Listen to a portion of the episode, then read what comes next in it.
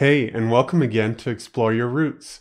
This episode is going to spotlight an ancestor of mine by the name of Hans Peter Michael Ibsen.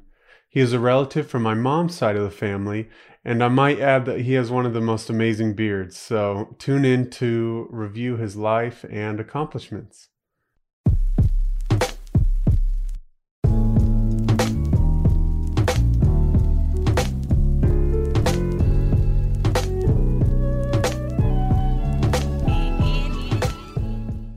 Okay, so the investigation for this episode was done through genealogy websites and through the study of some genealogical records, as well as some books that my mom has mailed me. So, to begin, Hans Peter Michael Ibsen is my third great grandfather, and my relationship to him goes like this it starts with me, then goes to my mom, then her mom, my grandma Joan and then her mother, Ava Mary Ibsen, then her father, Michael Peter Ibsen, then his father is the topic of this episode, Hans Peter Michael Ibsen. Hans Peter Michael Ibsen was born on November 23, 1843, in, I might be pronouncing this wrong, but Aakirkeby, Denmark. He was the last of four children, one of which was adopted, born to Anders Peter Ibsen and Karen Malin Michael's daughter.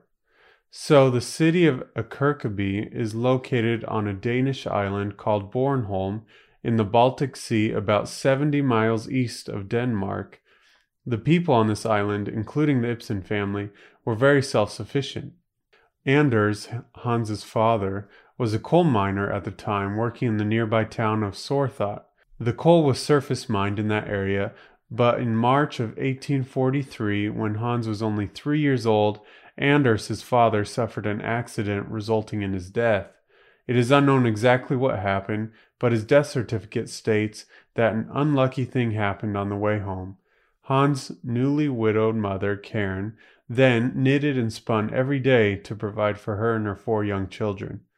When Hans was around nine years old, he decided that he needed to pull his own weight and began to work. So his first job was herding sheep. Then a year later, he began to herd cattle. Then, a year after that, he went and helped his uncle working on the farm.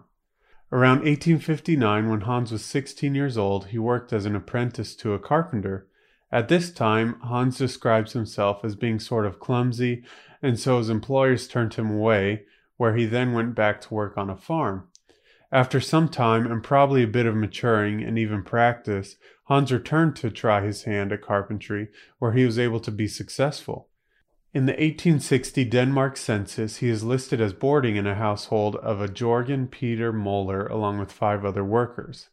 In the late 1860s, Hans began to have the desire to emigrate to the United States, and on June 19, 1871, he left the island of Bornholm for the United States, being 27 years old.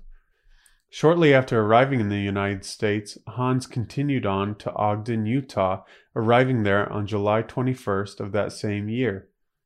After stepping out of the depot in Ogden, Utah on a Friday afternoon in July, Hans asked a man nearby for directions to any site nearby where building was going on.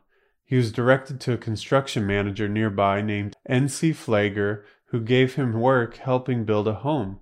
After the home, Hans went to helping build the ZCMI granaries. He lived and boarded probably with other migrants or carpenters with whom he worked with. Hans writes that they all spoke English, and so he learned English pretty fast after arriving in the U.S. Hans was a very sociable person who loved to dance and go to parties. One day in 1872, he was out with some friends when they decided to go and visit a sick young woman named Emma Frederick Nystrom, who had just emigrated from Sweden only four weeks earlier. Upon entering the room, and even though Hans had never met Emma, they both became enamored at first sight. He told his friends, If I can get that girl, she's mine. They dated for only six weeks and then got married on September 23, 1872, in Salt Lake City. Together, Hans and Emma had eight children, five of which lived to adulthood. Hilda, the first child, was born in 1873. Michael, of whom I come through, was next in 1875.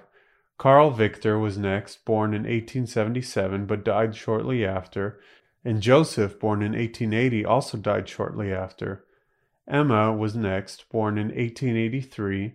Then David was born in 1886 and died that same year.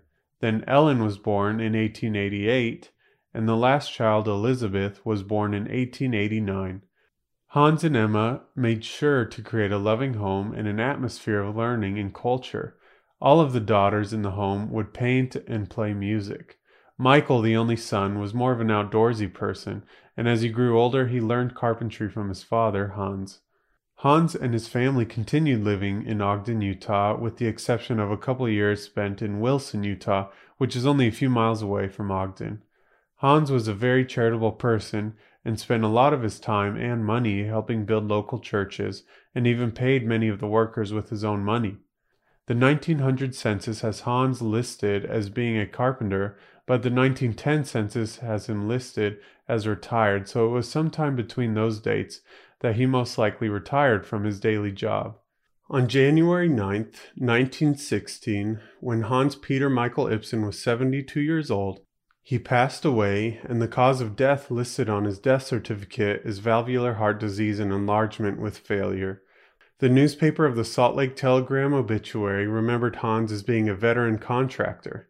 His family and friends remember him as being an honest, charitable, and fun loving father and friend, and I remember him through their memories and stories.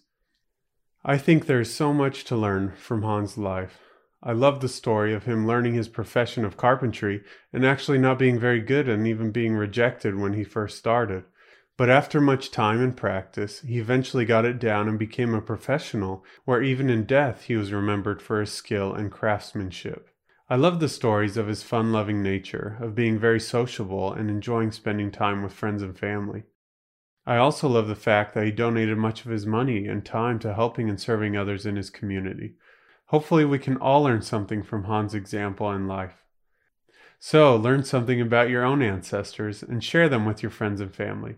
And if you enjoyed this episode, feel free to subscribe to us on YouTube and Apple Podcasts and give this episode a thumbs up.